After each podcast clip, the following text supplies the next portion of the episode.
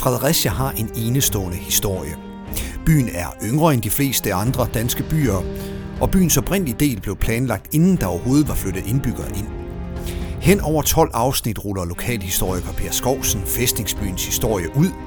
Det gør han via 12 nedslag i byens både dramatiske og unikke historie. Mit navn er Massimo Grillo.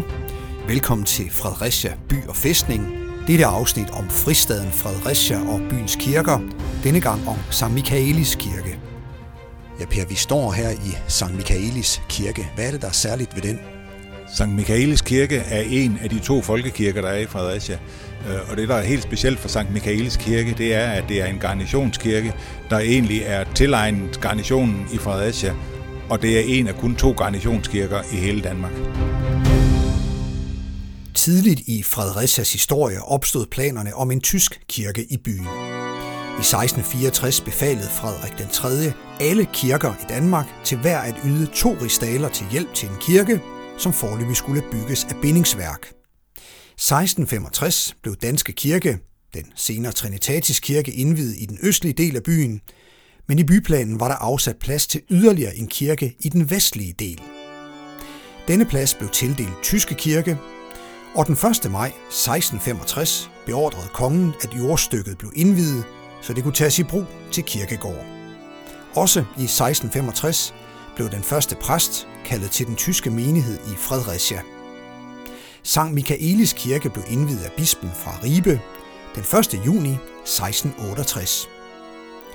De første mange år betjente den hovedsageligt den unge bys tysktalende befolkning, og den kaldtes fra begyndelsen for Tyske Kirke. Først omkring 1724 fik den navnet Sankt Michaelis Kirke.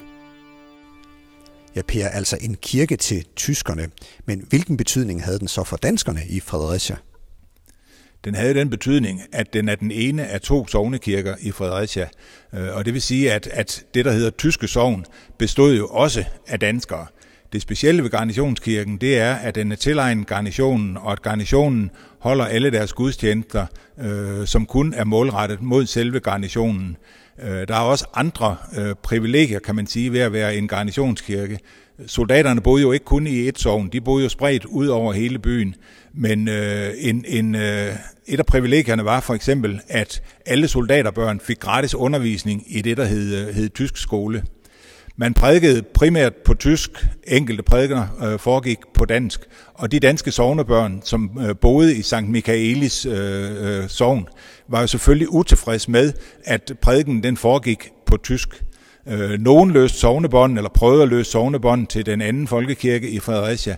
Men efterhånden, som øh, der kommer mere industri i Fredericia, og blandt andet nogle af de store industrivirksomheder, øh, FOS og Kors Sølvvarefabrik for eksempel, øh, efterhånden som de øh, opstår og kommer til at ligge i øh, Sankt Michaelis sovn, så får kirken også en større status og en, øh, en øh, bedre position i forhold til danskerne, øh, eller til den danske befolkning. Kirken fik ikke øh, særlig mange øh, donationer fra dens øh, sovnebørn, så i begyndelsen der var det øh, nødvendigt at lege noget af kirkegården, en del af kirkegården, som ikke var taget i brug til gravsteder, og lege den ud til, øh, til private mennesker. Og den har for eksempel været brugt øh, en del af kirkegården til tobaksdyrkning og til øh, øh nytte, nyttehaver eller køkkenhaver, og der har endda været øh, tørre plads for, for vasketøj. Efterhånden som industrien udbredes i Sankt Michaelis sovn, øh, så flytter også nogle af de store øh, direktører til området, for eksempel fra, øh, fra Fosses øh, støberi og fra øh, Kors sølvvarefabrikker. Og i og med, at de kommer til sovnet, øh, så bliver så, øh, kirken også mere populær i Fredericia.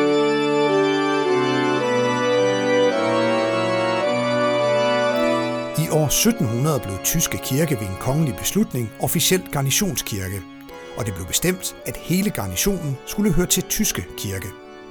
Dengang eksisterede der ingen kaserne i Fredericia, og garnitionen, eller soldaterne, boede lokalt hos de enkelte indbyggere, der havde pligt til at huse et antal soldater, alt efter hvor stor ejendom eller jordstykke de havde.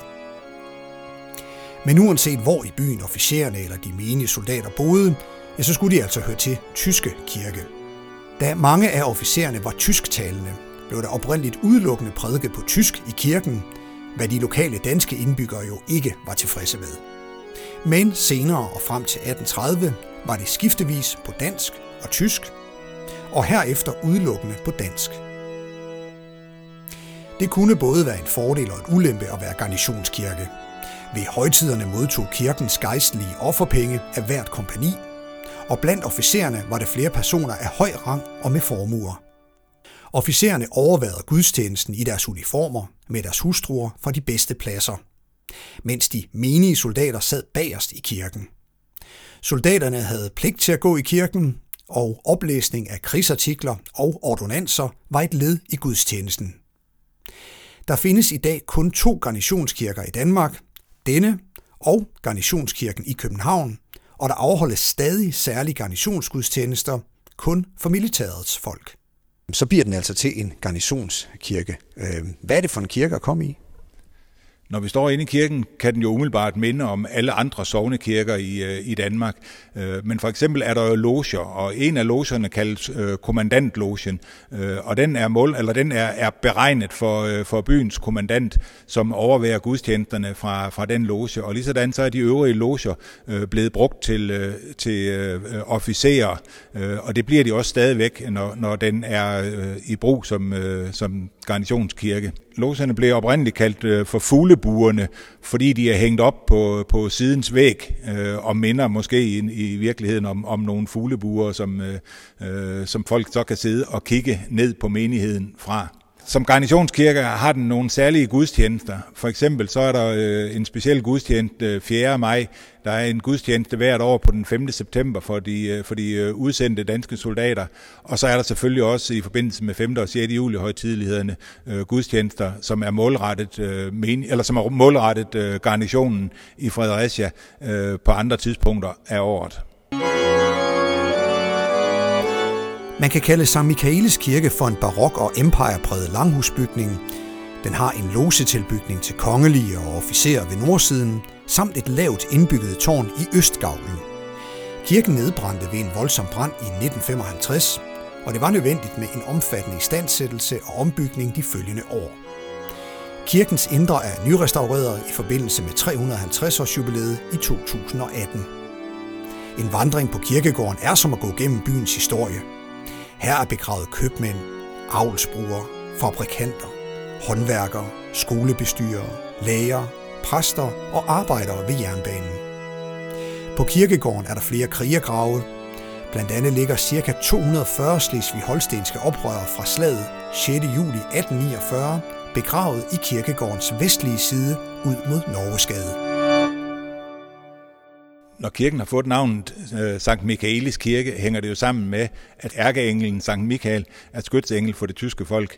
Øh, samtidig er ærkeenglen Sankt Michael jo også øh, Guds øh, engles herfører, og derfor så har det selvfølgelig den symbolske betydning i forhold til at være garnitionskirke. Per fra tysk til garnisons til helt dansk til nedbrændt. Altså det lyder jo på mig som en kirke, der har haft en, en ret dramatisk historie. Sankt Michaelis Kirkes historie er jo tæt knyttet til, til Fredericias historie, og Fredericias historie er jo dramatisk.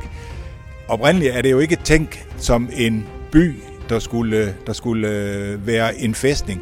Det er tænkt som et fæstningsværk, som skulle bebygges med indbyggere. Og derfor så har der jo været mange forskellige og forskellige artede indbyggere i Fredericia. Det ser vi i den danske kirke, vi ser det med den tyske kirke, og vi ser det også med de øvrige trossamfund, som vi kommer til at høre om senere. Du har hørt Fredericia by og fæstning. Podcastserien om Fredericias enestående historie er produceret af Format Media. Den er skrevet og fortalt af Per Skovsen. Mit navn er Massimo Grillo. Vi håber, du har lyst til at høre de andre afsnit. Tak fordi du lyttede med.